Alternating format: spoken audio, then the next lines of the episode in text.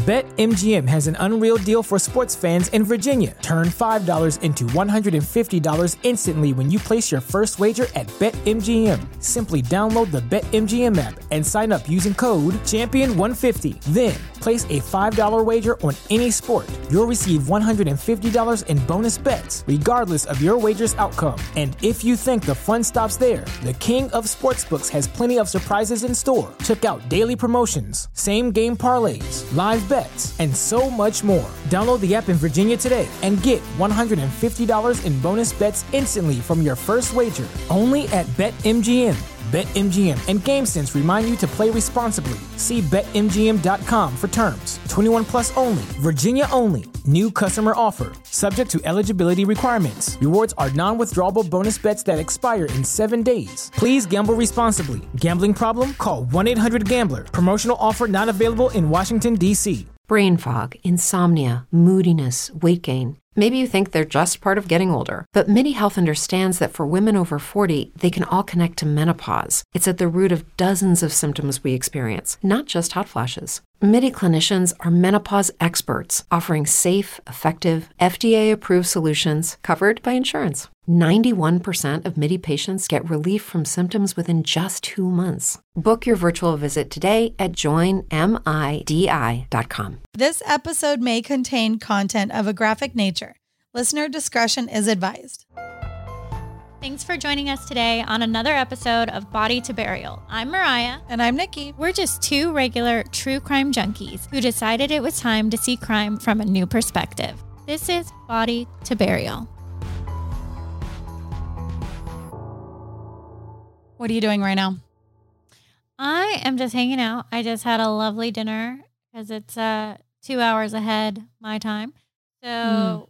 Just had a, a dinner and I'm drinking a cocktail and uh, I'm ready to, to talk to your guest. I'm super excited to see who you have for us.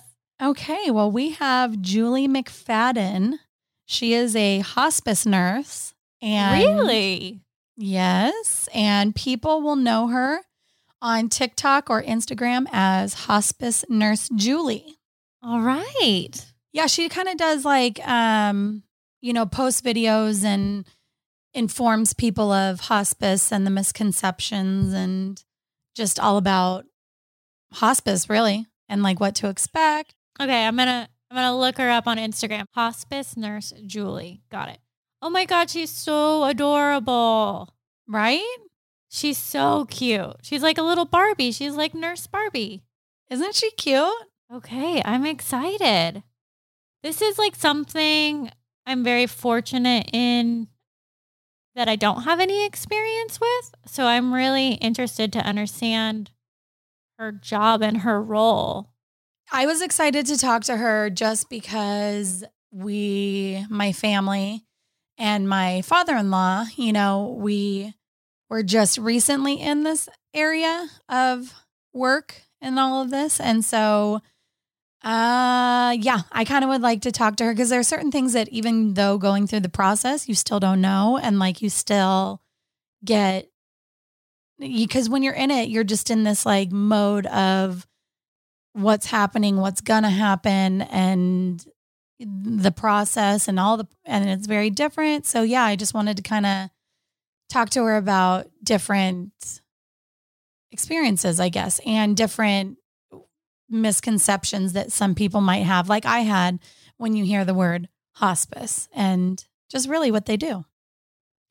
Yeah, I mean, I feel like when I hear hospice, I think like of kind of like a nursing home facility, like a center.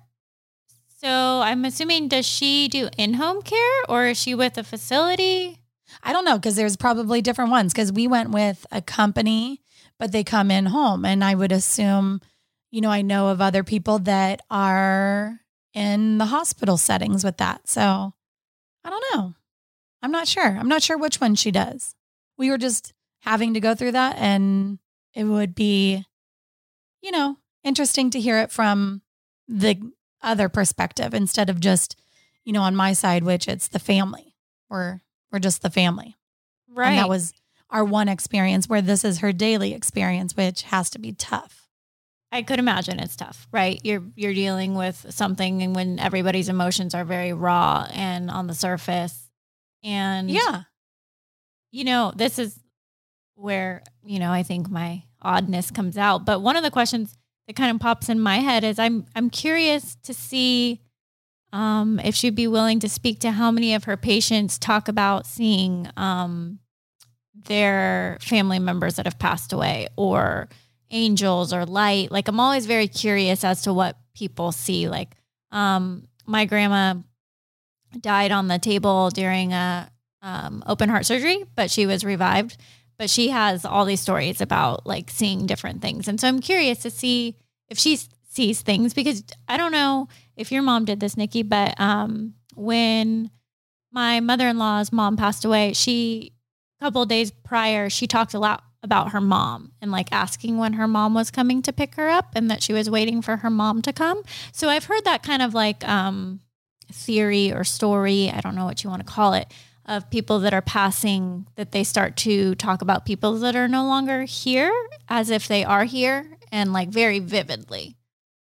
Yeah, she didn't talk about that, which she talked about like you know, we're not a real typical like religious family. And so Mhm. she said like the week before she passed, she was talking about how she my dad walked in and she was talking to someone and she said that she was talking to God and my dad's like, "Oh, okay." You know, like wait, Tell I said what's up. so like hi and so and my dad asked her like oh okay that that's cool and then she said it made her feel better is and that he's making her feel better so to me i was i kind of am taking that as maybe what you are saying like There was something there giving her Yeah. comfort. Something. Yeah, I mean, I've read all sorts of stories about like people seeing angels or light or, you know, loved ones Yeah. or what have you. So yeah, I'm really interested to see if that's like a common thread because almost then it's kind of like a way of like the universe answering our questions as to like what happens. You know, does somebody come and help us guide us through? okay well we're gonna have to call her but i'm really gonna try hard not to cry so i'm just gonna If you do, it's okay. I think this is an emotional an emotional one and that's all right. Oh. I'll jump in and save you if you, if you need to catch yeah, your breath. I'm really gonna be working on that crying, but we'll see what happens. Okay, let me call her. Hi, this is Julie. Hi, Julie. It's Niki. Hey, Niki. How Hi. are you? Good. How are you? Great. Hey, Julie, thanks for joining us. Of course. Thanks for having me. So I uh, we just start off with um, just to introduce yourself for us and tell us who you are and what you do. My name is Julie McFadden. I am a hospice and palliative care nurse. Um, I'm also, this is funny, but I'm also known as Hospice Nurse Julie on TikTok and Instagram. I love that. I think that's great because that's exact. That's how I found you was your Instagram, and I was like, oh, she's so cute. and then I watched a couple of your videos, and I'm like, oh, that's cool.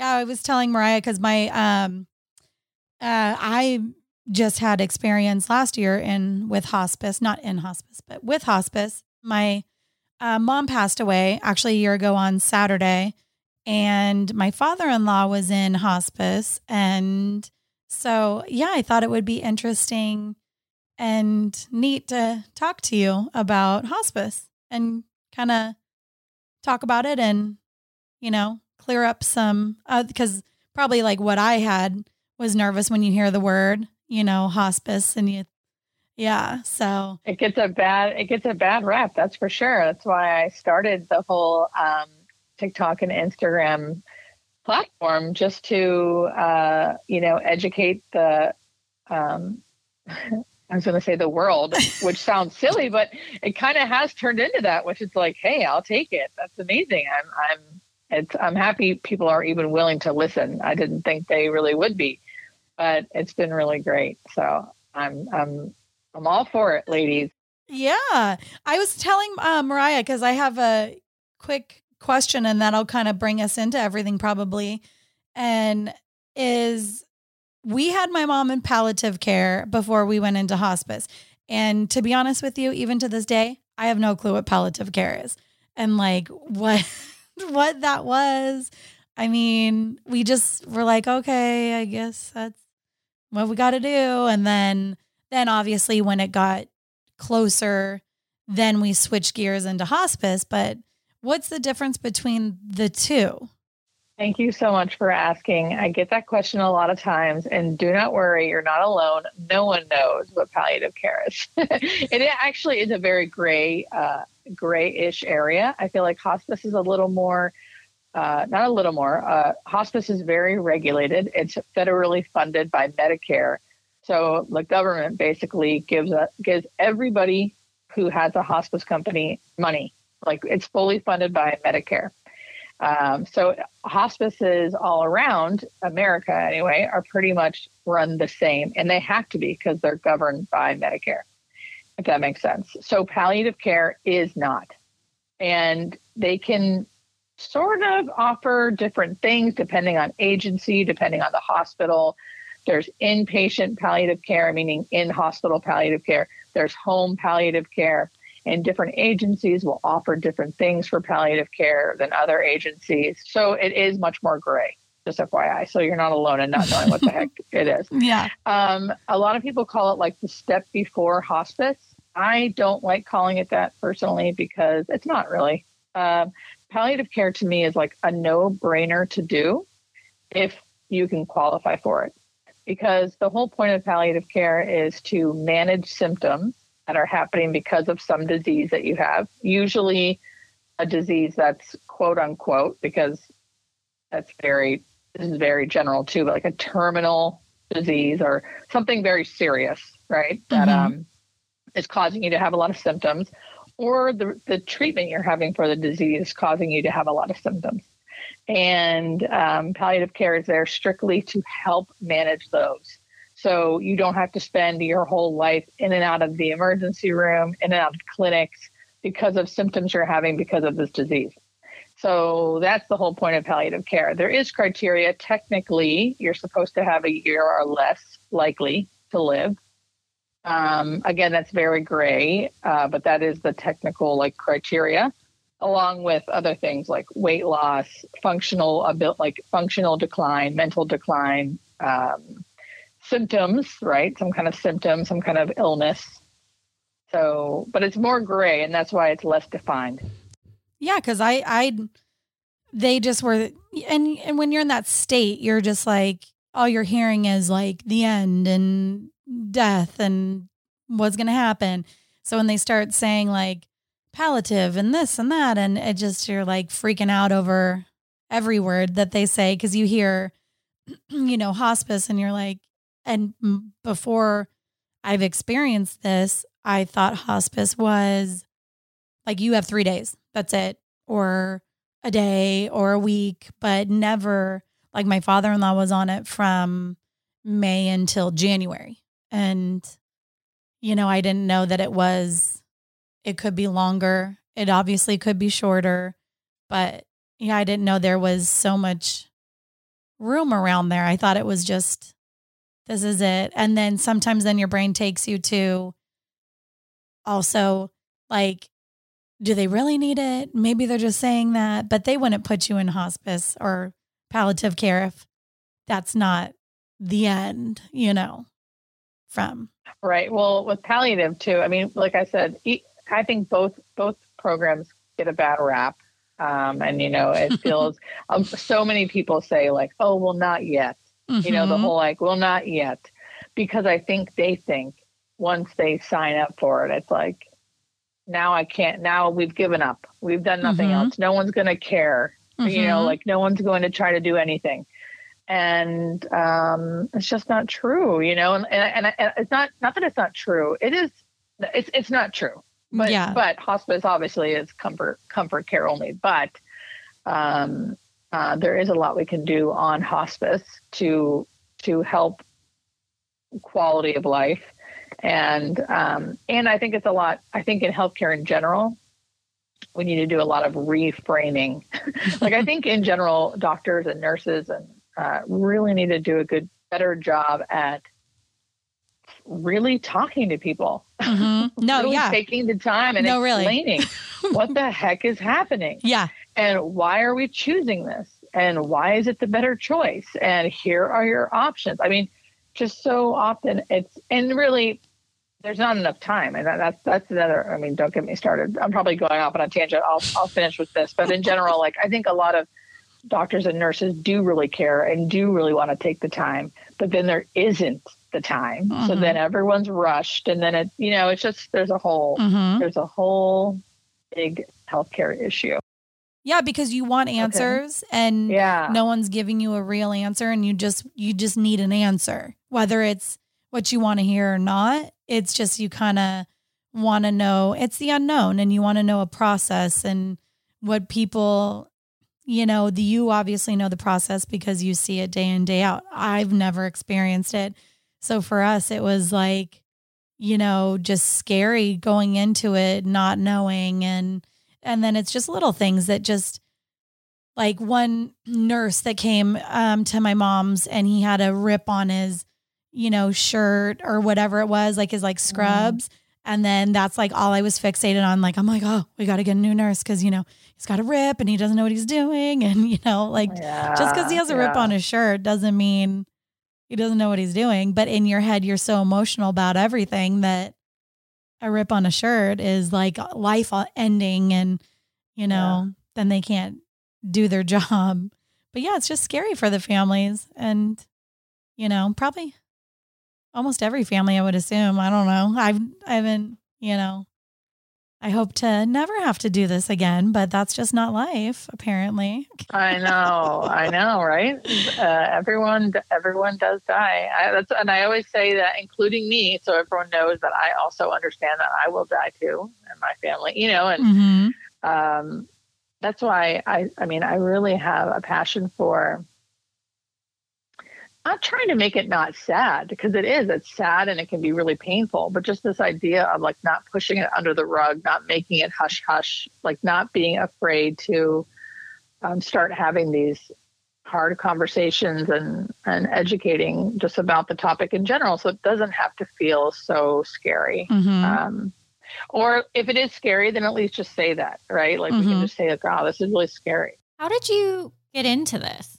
It seems like kind of like um, an odd choice because, like you said, you're kind of dealing with death on a daily basis, and a lot of people would be like, "Oh, no, thanks, that's not for me." How did you choose it? Well, I was an IC. I've been a nurse for 14 years. I was an ICU nurse prior to this, which is an intensive. I don't know if you guys know nursing, but it's like an Mhm. intensive care unit nurse, right? So Mhm. I spent most of my career like trying to keep people alive, and um, and I did all types of different types of. There's different ICUs. There's trauma ICUs. There's surgical. There's medical. Um, there's cardiac. So I did all of. I did the gamut. You know, like trying to skip around and figure out where I belonged um, and really uh, those nine i was nine years too long. Um, i was glad I, I, I did it a couple years um, and i really was like dead inside. It was like they the epitome i thought i made the wrong choice. I hated nursing. I like hated it. It wasn't like what i thought it was going to be. It was so um, de- that was depressing. It was so sad. It felt like none of us knew how to talk to the families or the patients.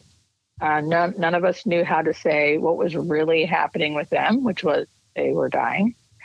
Um, not everyone, don't get me wrong, not every single patient was dying in the ICU, but there were many where I thought to myself, we are truly doing a disservice by not having a real conversation with this family about what is going to happen to this patient, you know, and to their loved one. Um, you know, because I think if we had more honest conversations, like and I don't mean to say it so bluntly, but just just for the sake of time, you know, like you're going to likely die. Death is imminent in the next, let's say, six months. Where would you rather be in this ICU, trying to not die, even though we know you're going to?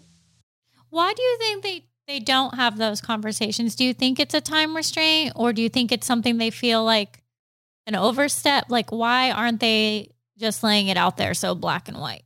So I think a lot of them, a lot of them, it's all of us. So I think to, you're in the ICU, so you're kind of trained to not be thinking that way.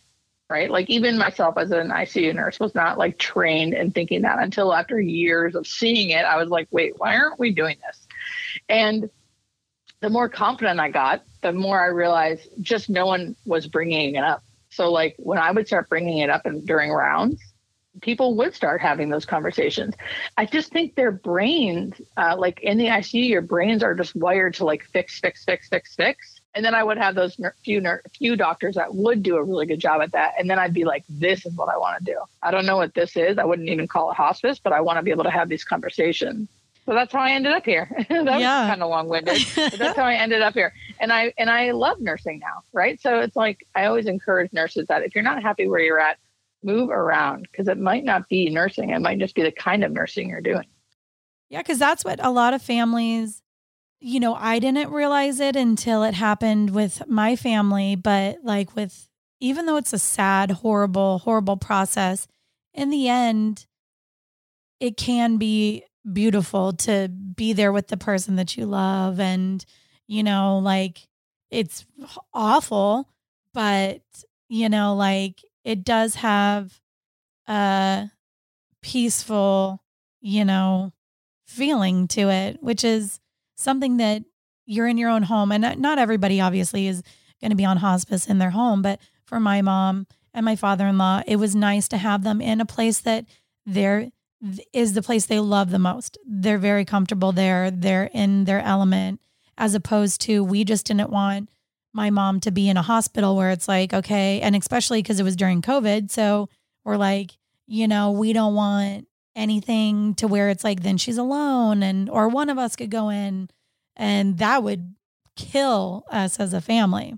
I don't know if I told you this, Julie, or if I told I know I told Niki, yeah, so I don't know if I told you, but I haven't had any experience, um, fortunately, with this part of life yet.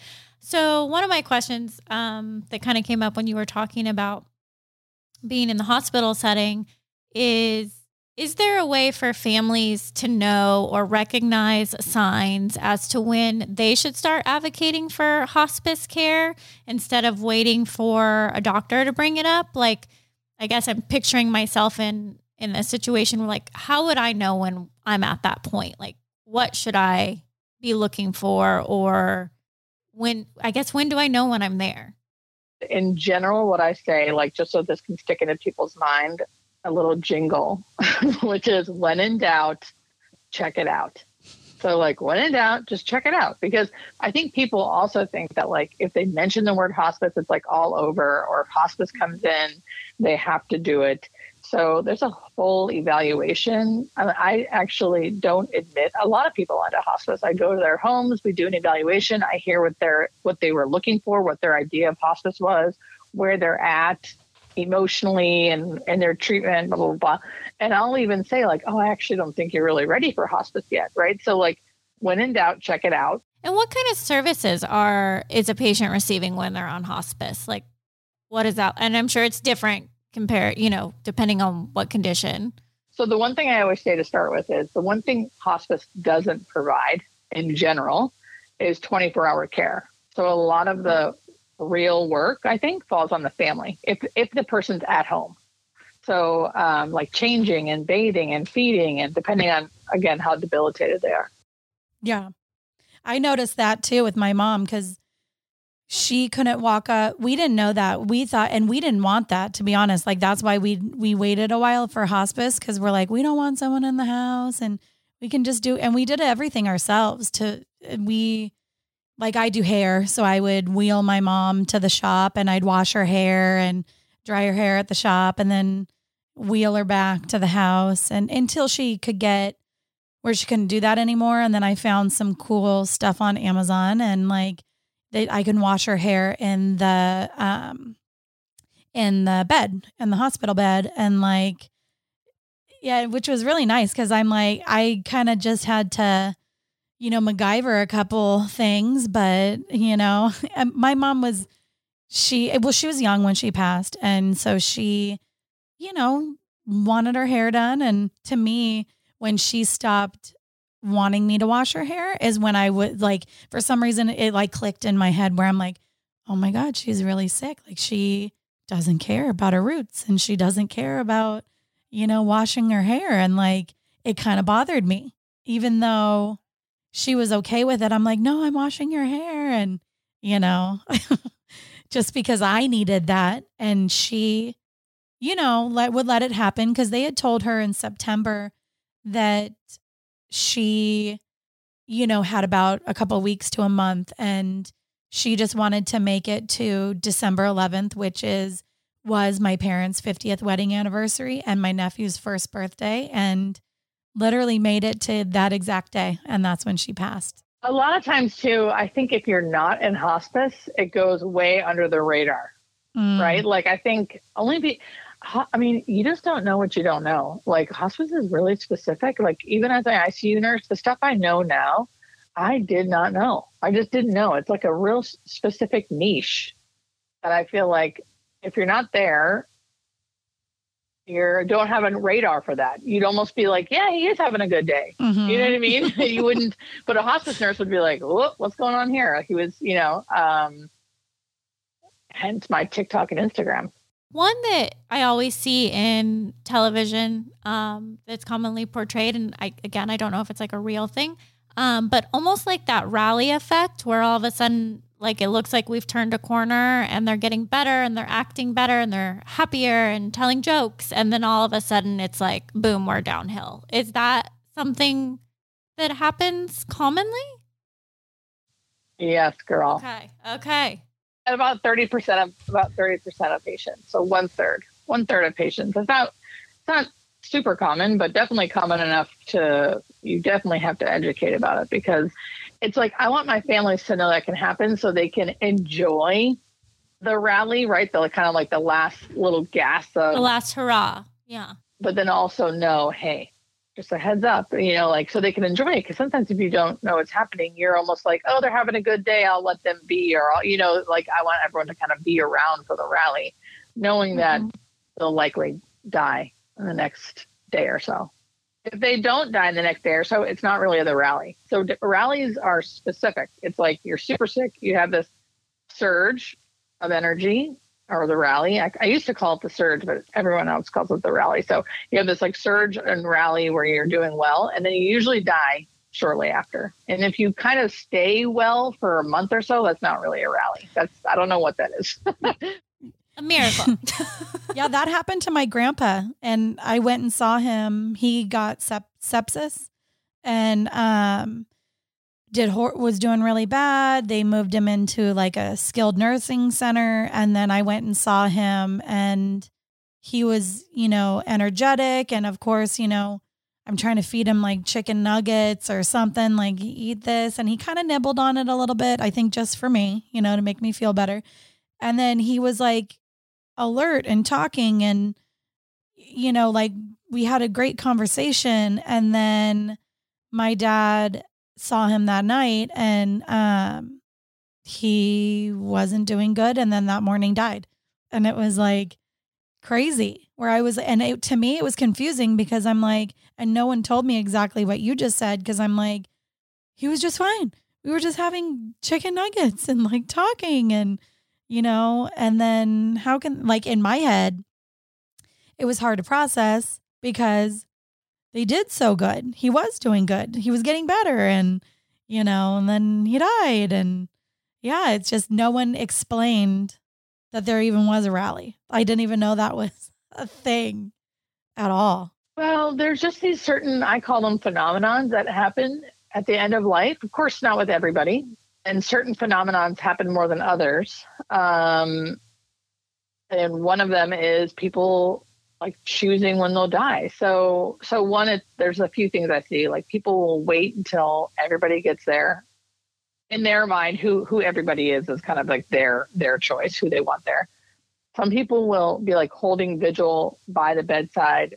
There'll be like eight people around the bed waiting for this person to die. You know, no one leaving staying there for hours. The person will hang on, and then finally the the family will be like, okay, well, we need to go get coffee. We need to get something to eat. Maybe we'll take a little nap.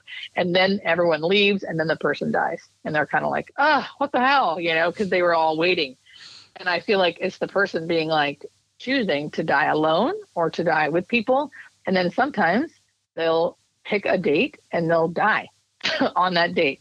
And or like you said, they're waiting till after this date or before Christmas or whatever. You know, they don't want to die on their daughter's birthday, so they die the the day before, the day after, um, or they'll say like like your mom. Um, or some people will seem really fine, like they're not going to die. I mean, they're on hospice and likely dying soon, but not not that day. And they will say, "No, I'm really tired. I'm I'm I'm I'm going home tonight. I'm I'm done. I, I don't want to do this anymore." And they will, and they'll die. Wow.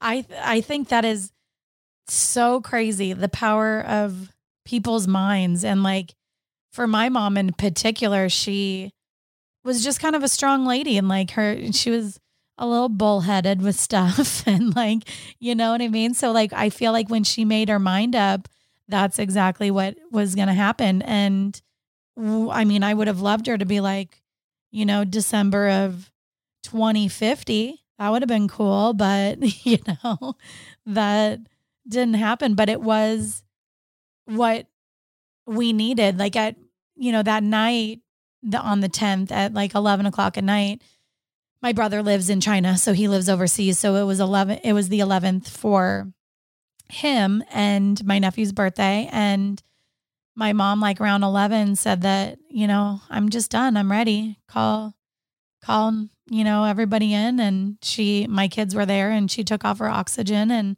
you know, she just, and it was funny because she was still in where I can tell she could hear us. Like she couldn't talk anymore. But like my dad was talking about, like my son was asking him, like, again, how they met. And my dad's kind of a jokester and he was talking about how, you know, he's so good looking and this ugly girl came up and talked to him, like pretending about my mom. And then, everybody's like laughing because my dad's just crazy like that. And then my mom was like slowly like shaking her head. So you knew she was listening. Like it was neat, you know? It was sad and beautiful, but neat, you know? Yeah, she definitely could hear. Hearing is the last thing, like the last sense to go. I mean, obviously she was showing you because she could hear, but but hearing is the last sense to go. Yeah, because I always wondered that. I always wondered if they can hear. Yeah, they can. So we well, um, of course, I can't like with 100% certainty, but they did, they have done studies with EEGs on dying brains, and the hearing sensor is the last thing to like turn off, basically. Wow. So when you are talking to loved ones in a coma or whatever, they can hear you or, you know. Yeah, we think so. And also, people, not just people who are dying, but people, yeah, like sedated in a coma in the ICU when they don't think they can hear you a lot of patients who come back from that, because not everyone in the ICU dies, like I said, uh, will say they heard so and so. They'll recognize nurses' voices. They'll they'll say like, "I heard you singing to me. Thank you for, you know, whatever. Your words are really comforting." So, wow. They say they don't feel like uncomfortable because sometimes that kind of sounds almost scary if you can't like react. But they say no, it was very it's very comforting. It kind of feels like you're far away, but you can still hear people. I would wonder if it'd be like a dream, kind of like like a dream like sort of a feeling where it feels really I real. Bet if you're sedated, I don't know about I don't know about when you're actually dying, uh, but when you're sedated, probably just because of the medications. Yeah. Interesting. I never actually. If you want me to, I can tell you really quick what what you can get with hospice. I feel like I feel bad. I never actually got to that. Oh, sorry. Yeah, that's I keep, okay. I keep cutting you off. I keep going down different avenues. Yeah, we love to just go wherever it ebbs and flows. So it's great. Okay, okay. Um, just really, I'll just go really quick. So, um, this is how it started. The family provides most of the care, but you get a 24 hour number to call seven days a week, anytime, for a nurse to come out with changes in conditions or if there's pain or shortness of breath or whatever. You have a case manager who's a nurse that comes out. Standard by Medicare is once a week, but they can come out more than that or every day if there's issues, right? Um, and there's a social worker, a home health aide who can help bathe the patient a couple times a week. And of course, a doctor uh, that comes out at least once, sometimes more if like if needed. But they're super involved in the care. They're just not always there. It's like the nurses are the eyes and ears for the doctor. Um, and our doctors are great. I love them. Um, and we provide supplies. We can provide equipment. We can provide medications. Get get it delivered. Can you pinpoint at the at the end kind of when they're going to be passing? Like, I mean, I know you don't have a crystal ball and you can't say in Yeah, three are there, like- hours. Are there like signs or some sort of symptoms? I hate to use the word symptoms, but is there some sort of pattern that um, people should be looking for or that kind of like signals that something's coming? Yeah, so that's what um like I was telling you earlier, I feel like surprisingly a lot of people, you know, when they sign on to hospice, they really do want to know. You know, how I they, they always say, I know you don't know, but how long do you think I have or I think because they're used to so many people being like, well, you never know. And I feel like out of anybody in the healthcare, hospice nurses and doctors do, I, I don't want to say we do know, but we, we will give you our best timeline, right? And I and I have learned enough to know to say you never know because that is true. You never know. Uh, I have learned that because I used to be way more definite uh, a couple of years ago, and now I'm like, actually, you never know. People surprise you.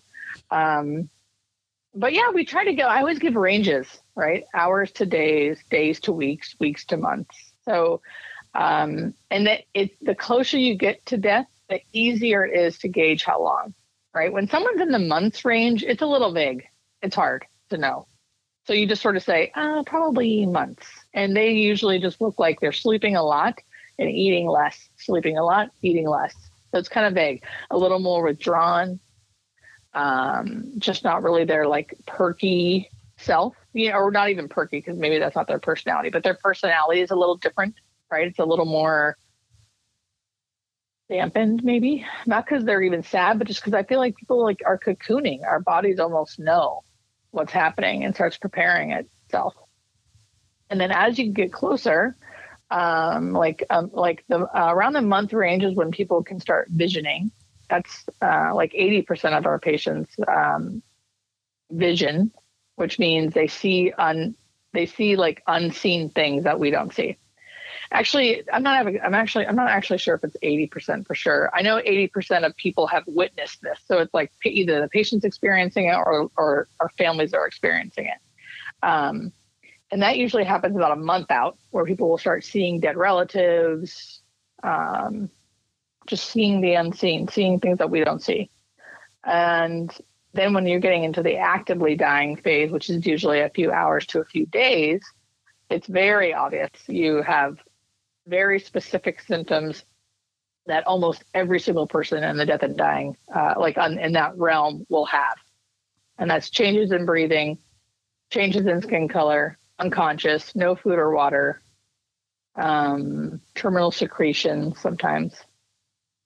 So I just gave you a whole mouth load, but Yeah, and I noticed the the breathing thing with my mom, my dad, like around my mom passed at five in the morning, and around like three o'clock, he he's like, you know, because we got to we paid for another hospital bed um, so that we can sleep next to her, so that um, you know, I don't know, we that's just was our process, and so um, so my dad's like, I need to stretch my legs. Can you come lay in here with her? Um, and so, and I have a handicapped brother who never shuts up. And he was like, he's just always jabber John. And so he came in there with me and laid with my mom. And the craziest part was he was so quiet, like, didn't make a peep, just what my mom needed, which was like calm and peace. And we were talking, and, you know, I was the only one out of everybody that would tell her, I finally had told her it's okay to go. It's okay. It's okay. You can go. And within 15 minutes, her breathing got a little bit different. So I called my dad in and I'm like, Dad, her breathing's getting kind of weird. And he's like, Well, it's been getting weird the, you know, for the past like day, but you know, it, she, it's, I'm like, No, I think something, I mean, you don't know what's happening because I've never experienced anything like that. And I'm like, I just feel something's different. Like I can't put my finger on. I I just something's different. You need to get in here. And she was and about 3 minutes later we all, you know, and she passed away. And the craziest part is my dad asked her for one last kiss and she moved her lips and then she died. And then she died. I know it sounds like a movie and it sounds really like cliche, but that is really what happened, you know.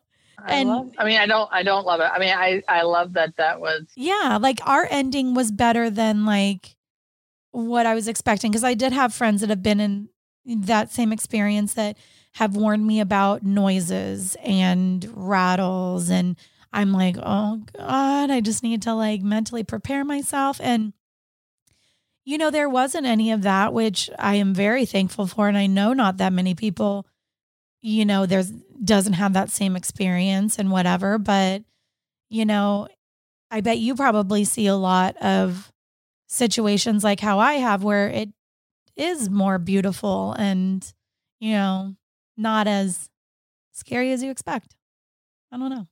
Right. And I think too the the what I always try to say is like during the actively dying phase, which is a few hours to sometimes a few days, depending on the person, um, there's going to be weird things that happen right? So like weird, your your loved one might not look the same. You know, the changes in breathing, changes in co- skin color, their mouths might be open, their eyes might be open. So weird things that look weird are abnormal, but they're actually really normal. So I have a lot of people who say, "Oh my gosh, so my so and so's death was awful. It was so sad. It was so scary. You know, all these things." And I'll I'll ask them to explain, you know, what it looked like, what happened, and really, in reality, no one just explained to them that oh wow that's just a really normal death. That's like uh, that's and, and nothing's actually wrong especially if the person looks comfortable. If they if they don't look like they're grimacing if they're not restless if they don't look um, you can tell if someone they're almost like babies right? You can tell if a baby is fussy mm-hmm. or not doing well uh, even though they can't tell you. The way you explain it is is easy i mean i don't understand why everyone doesn't do that yeah, I know. I know. Julie, I'm scrolling through your Instagram, which again is incredible. So I will just say if eh, to the listeners out there, like take a chance and look at your page because there is so much information on here. But one thing that I've seen um, that you've said a couple of times is you say, let the patient be your guide. And you've talked about how um, when they don't want to eat or drink or take their medicine, that it's okay and that you're not hurting them, you're not causing them distress. That's, I've never heard that before. And I feel like if I was in that situation and my loved one was like not drinking, I would be thinking, crap, I got to keep this person hydrated. You got to drink your water. Come on, just have a sip, you know? So, why is it that it's okay to just let them tell you what they need versus us overpowering with what we think they need. I know. Well, let me tell you, I, I've learned this. So one, like you get taught this, right? But I've also witnessed this and I've witnessed the opposite too. So just so you know, in the ICU, we don't do we don't let the patient be our guide. we insert uh, central catheters and pump them full of fluid and do all types of stuff to try to keep them alive. So I've seen both sides. Just FYI, when I after I tell you this, um, and and I've truly witnessed. I mean, I've witnessed our bodies are miraculous, and not miraculous in the sense of they're going to keep us alive forever. That's not our. That's not the human intent, at least not right now. And so, since that's not the case, it's like our bodies are truly built to die. They are. They are built, and they will take care of ourselves, and they will take care of us in our death, in our dying process, in our end of life process. And the less we mess with that mechanism that's inside us, it's like truly built there. Just like a woman, for the most part, could give a natural birth if she had to. Not that she wants to, but you know, sure. uh, like our body will, our body will do its thing.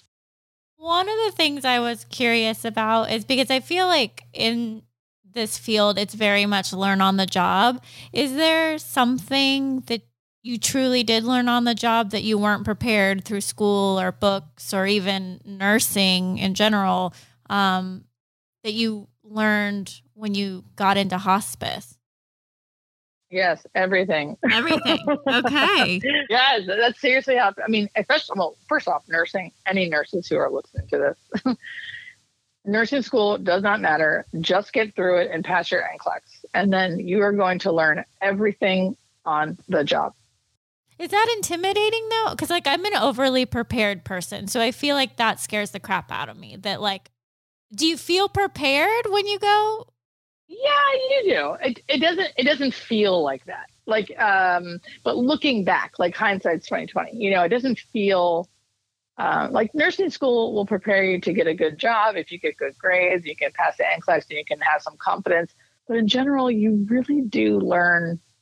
You just learn it. It all starts clicking, I guess, right? It, like I'm sure if mm-hmm. I didn't mm-hmm. have nursing school, I wouldn't have been able to do the job, right? But like what what it does is it starts clicking everything in your brain where you're like, oh, now I get it. Now I see what they're talking about that I learned and took that test two years ago, and you know, like it it all starts kind of making sense. And it takes a lot of time. I think it took me two years to like two years of working as a nurse full time to like stop having nightly dreams of nursing, where I was just like beeping and things. And like you know just like constant not even nightmares but just like just all consuming because it's just so it's all new. You're just learning so much. And then you switch then you switch gears right to from icu to hospice. And then it's a whole another set of things that you have to now granted uh, i don't think anyone should go into hospice nursing right out of school. It's too it's too like niche. You have to have a really good background and assessment skills and knowing what the opposite of like hospice looks like, you know, so you can really have a good ex- assessment and know what's really happening with your patient and how you can fix it and how you can help. How do you not bring bring the stuff home with you? Like how do you separate being constantly around like death and dying and stuff like that? Like how do you not come home and be sad and just be able to watch like Real Housewives or something, you know? The ICU felt like that. The ICU was very hard for me to not bring it home. There was something about this like hurry up and care, but you can't care if you're hurrying. Like, at least for my personality, I'm sure not everybody, but my personality was like constantly feeling rushed, constantly feeling like you couldn't actually connect with the person in the bed. Like, con- like it was just like, it was, that was, I brought that home to me home all the time. I could not turn it off. Hence why I was like miserable. I hated it. Um, I still was there for nine years. It was crazy. Um, and don't get me wrong, like ICU nurses are badass, and not not everyone would have that experience like I did. Uh, that was my experience because it's my personality, probably. But um, that's not how I feel with hospice nursing. I do not feel that way. Julie, is there anything in closing that you think is an important takeaway that we haven't touched on, or any last words of wisdom? I hate saying like no, not really, but really, I feel like we we talked on on on so many wonderful things. So no, I feel I feel like this was great. So we just do um, some kind of like fun, silly questions at the end. This question is one that we ask all of our guests. What song would be the perfect theme song for your job? Oh God, for my job? Yes for my job. I'm so bad with songs. This is gonna say this is gonna show how dorky I am. No. I automatically thought of like a Moana song. oh, you know, I can see it. You know, let it go. Oh, that's a good one. There you go. That's a good one. See? And I don't even have kids. Ridiculous. Oh, everyone loves Disney. Everyone does. I mean, I could see okay. Moana too. I got the visual of like the grandmas, the stingray, just like doing Me too. I know. Yes, exactly. I yeah. know. I couldn't think of the name of the song, but I love. I, love I pictured it was the one where she gets on the canoe and then goes out like she's gonna like go into the open ocean. What's that one? God, me. I'm gonna have to watch Moana tonight when I fall asleep because I literally watch a Disney movie every night to fall Something asleep like because I'm 12. Because here I go. Yes, that that's one. the one. Oh my god, that's so, you guys are the best. That's exactly right. I'm not gonna sing, but I could because I know I know every single song in Moana. No kidding. I pictured really quick her walking up to the dragon or not the dragon to the the fire monster being like, "I know your name." oh yeah. And then like turning the fire thing into the green. Like I don't know, it's just so moving and touching. It, right? I, I, cried a lot in that movie, so yeah, I get it. Me too. what profession would you tell dinner guests you do if you didn't want to spend the night talking about your job? That's a perfect. I would tell them I was a, I worked at Starbucks. That's a good one. But a lot of people like Starbucks too. So don't you think they would be like, well, what about da da da? And I'd go there enough, I'd be like, yeah, well, I'd probably just be able to make up some stuff. I love me some I love Starbucks. I have one. Uh, what is what is one of your hobbies? TikTok and Instagram one of, was one of my hobbies, and now it feels a little bit like a full time job. but I still love it. Don't get me wrong. One of my hobbies. I also, um, before COVID, I was really involved in improv. I used to do improv a lot. okay. Yeah. Nice. I've got one that I feel is appropriate. What would your last meal be? Oh, Big Mac, large fry, and Diet Coke from McDonald's. I love, and you answered that quick, so you know. yeah. I thought about this. I thought about this. That's a good one. What uh, would you be embarrassed to admit that you hoard? okay. Um, this is not really hoarding because I'm not really a hoarder. I'm very more like super organizer, throw everything out. Um, but I drink Topo Chico, which is the sparkling water, if you guys aren't familiar. Like it's never going to come back to my life. Like I drink it so much. I have like a case in my car, two in my fridge. I have like a couple empty bottles around my room. It's it's crazy. I I'm not kidding you. When I inst- I Instagram them once a week to be like, hey, can we collab? I just Girl, please pick me. Don't phone Chico so much. I need to be your spokesperson. They don't get back to me. they don't care. Here's one. Okay. Which is worse to you? Tangled Christmas tree lights or lost luggage? Oh, they're both really bad. Those are both very bad things, especially from this girl. I mean, um, I guess I guess the worst is lost luggage, but I really don't like tangled Christmas tree lights. But lost luggage would be would be worse. Okay. Do you like Coke or Pepsi? Oh, Coke. Well, yeah, since that was your on that hill. I will die on that hill. It has to be Diet Coke and Fountain. Fountain Fountain Diet. Diet Coke. That is a dream. I was just telling my husband for Christmas, I was like, it is like a bucket list item for me to have a fountain Coke machine in my house, which I know is like such like fancy people things. And I really want one so bad, but probably not going to happen. I wonder how because I much looked that it would up be. they're like $3,000. It's not cheap. So it's like definitely not happening. And yeah, I agree. I would only need the one flavor. I just want Diet Coke. Well, it's like people that get um Sonic that ice machine that's like makes the Sonic Oh. ice. The little cubes. Yeah, Yeah. that's worth it. Cool. Listen, if I start getting really, really TikTok famous, I'm getting you a Coke machine Yes. and Sonic Ice. there you go. All right. Well, thank you so much. All right, you guys. Oh, Awesome. awesome. Thank you so much. Have a good night. Take care. All right. Bye, you too.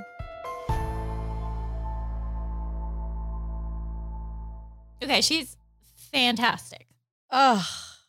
like the best. Like I would like to be friends with her. She's totally welcome into the friend group. Yes. If I am in need of hospice service, I will be reaching out to her Yes. 100%. Or any information. go check out hospice nurse Julie because there's so many nuggets of information and tips and just like normalizing things that you didn't realize. It's it's incredible. Incredible resource. Incredible.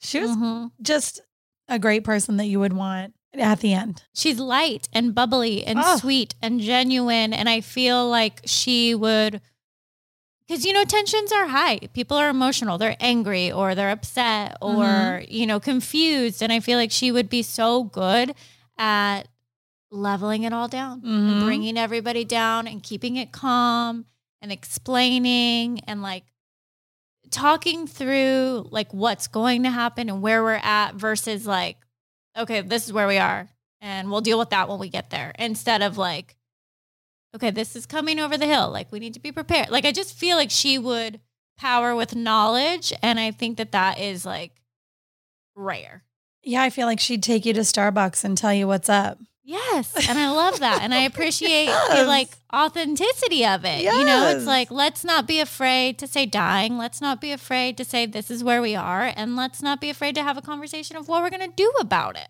I loved all the I information, mean- especially just recently not too long ago in that world. Yeah. I wish I this was two years ago or a year ago. Yeah. We would have had this conversation, but hopefully I never have to do it again, but you never know. But at least now I know I have a lot more info. Yeah. From someone you can tell that she truly cares. Oh, You know? yeah. She cares about the process and the people involved. You know, it's not just money and checking in and checking out. And I thought that it was really interesting where she says that there's no pain in dying, you know, and I think that that's like, I don't know, I felt a lot of comfort when she said that personally. Yeah, me too. You know, she just said, like, if there is pain, it's the disease itself. It's not the actual act of dying. And I think, you know, being fearful of death, it's like, oh my God, it's going to hurt and what's going to happen. And having her say that was really, really like reassuring. It makes me feel better knowing that maybe they didn't feel any pain. Right. Like she was kind of saying, like, your body is like, like how she compared it ch- to childbirth. Like your body is trained to just automatically know what to do. So I wonder if it's like the same sort of process. Like your body shuts down in a way that maybe is peaceful and not painful. And the fact that the hearing is the last thing that, to go, that is Mhm. so, I don't know. I, you know, I'm spiritual, I'm not religious, but I feel like that is very calculated design in humans, you know, like Yeah. that they can, we can hear all the way up until the very, very, very, very end. Because that's where you, most people express their love for someone, is Mhm. they're saying it. There's, you Mhm. know, speaking it to them. They want them to hear it. And whatever thing you want to say, like sorry or whatever you got to do, you got to say it because they can hear it. And I think that's so, so good and like reassuring and comforting to know. It's like, even if they aren't responsive and you're not sure that they can hear you, just keep talking. Yeah. They're processing it, you know, and kind of like you said, maybe in a different way. Maybe it feels like a dream or what have you, but they're, the words are getting through. I mean, I don't know until I'm in that situation, but I would hope that it's comforting for that person. Yeah. Yeah. I mean, I think, you know, one of the things you you said when you were telling your story about your mom was, you know, you told her that it was okay and that she could go. And I feel like I tried to flip the script and if I was the one like leaving my child and how hard that would feel from that perspective, but I feel like having your blessing and you giving her that and telling her like we're going to be okay, like it's okay. I feel like I would want that because I feel like, and maybe that's selfish, but I feel like I, that would make me feel better, you know? I mean, it doesn't matter how old you are. It doesn't matter if you're 5, 10, 40 or 50 or 80. You're always going to look at your parents differently and especially when you're in that that time, you almost like go back to being like a little kid. Like you still need your parents. You still even if you're 80 or 60 or you know, you still need them and you still want them to know that you need them, but that sometimes Mhm. you need to be able to let them know that you'll be okay. Even though you might just be lying and at the moment you're not going to be Sure. okay, but eventually you're going to Sure. be you're going to be okay. Yeah. I don't know how our next guest tops Julie. I think they're going to have really big Ah. shoes to fill. And I don't know what I was expecting. Maybe I was expecting somebody a little bit more guarded and like calculated because in my head to like be in that world, you kind of have to maybe be shut off a little bit so that things didn't impact you. But she is like so polar opposite, you know? Mhm. And I wasn't expecting that. I feel like we could go to McDonald's together and hang out with a Big Mac. Right? Yeah. Big Macs, Diet Coke. Girl after my own heart. That was a good one. Thank you so much for listening and supporting us. We do encourage you to follow us at Instagram at Body to Burial. Hit us up on Twitter at Body to Burial. And you guessed it, you can send us an email to hello at bodytoburial.com. If you have any guest suggestions, just let us know. Please hit the subscribe button or follow button on whatever app you are listening to. Thanks so much, guys. See you next time. BetMGM has an unreal deal for sports fans in Virginia. Turn $5 into $150 instantly when you place your first wager at BetMGM. Simply download the BetMGM app and sign up using code Champion150. Then, place a $5 wager on any sport. You'll receive $150 in bonus bets, regardless of your wager's outcome. And if you think the fun stops there, the King of Sportsbooks has plenty of surprises in store. Check out daily promotions, same game parlays, bets, and so much more. Download the app in Virginia today and get $150 in bonus bets instantly from your first wager only at BetMGM. BetMGM and GameSense remind you to play responsibly. See BetMGM.com for terms. 21 plus only, Virginia only. New customer offer, subject to eligibility requirements. Rewards are non withdrawable bonus bets that expire in seven days. Please gamble responsibly. Gambling problem? Call 1 800 Gambler. Promotional offer not available in Washington, D.C.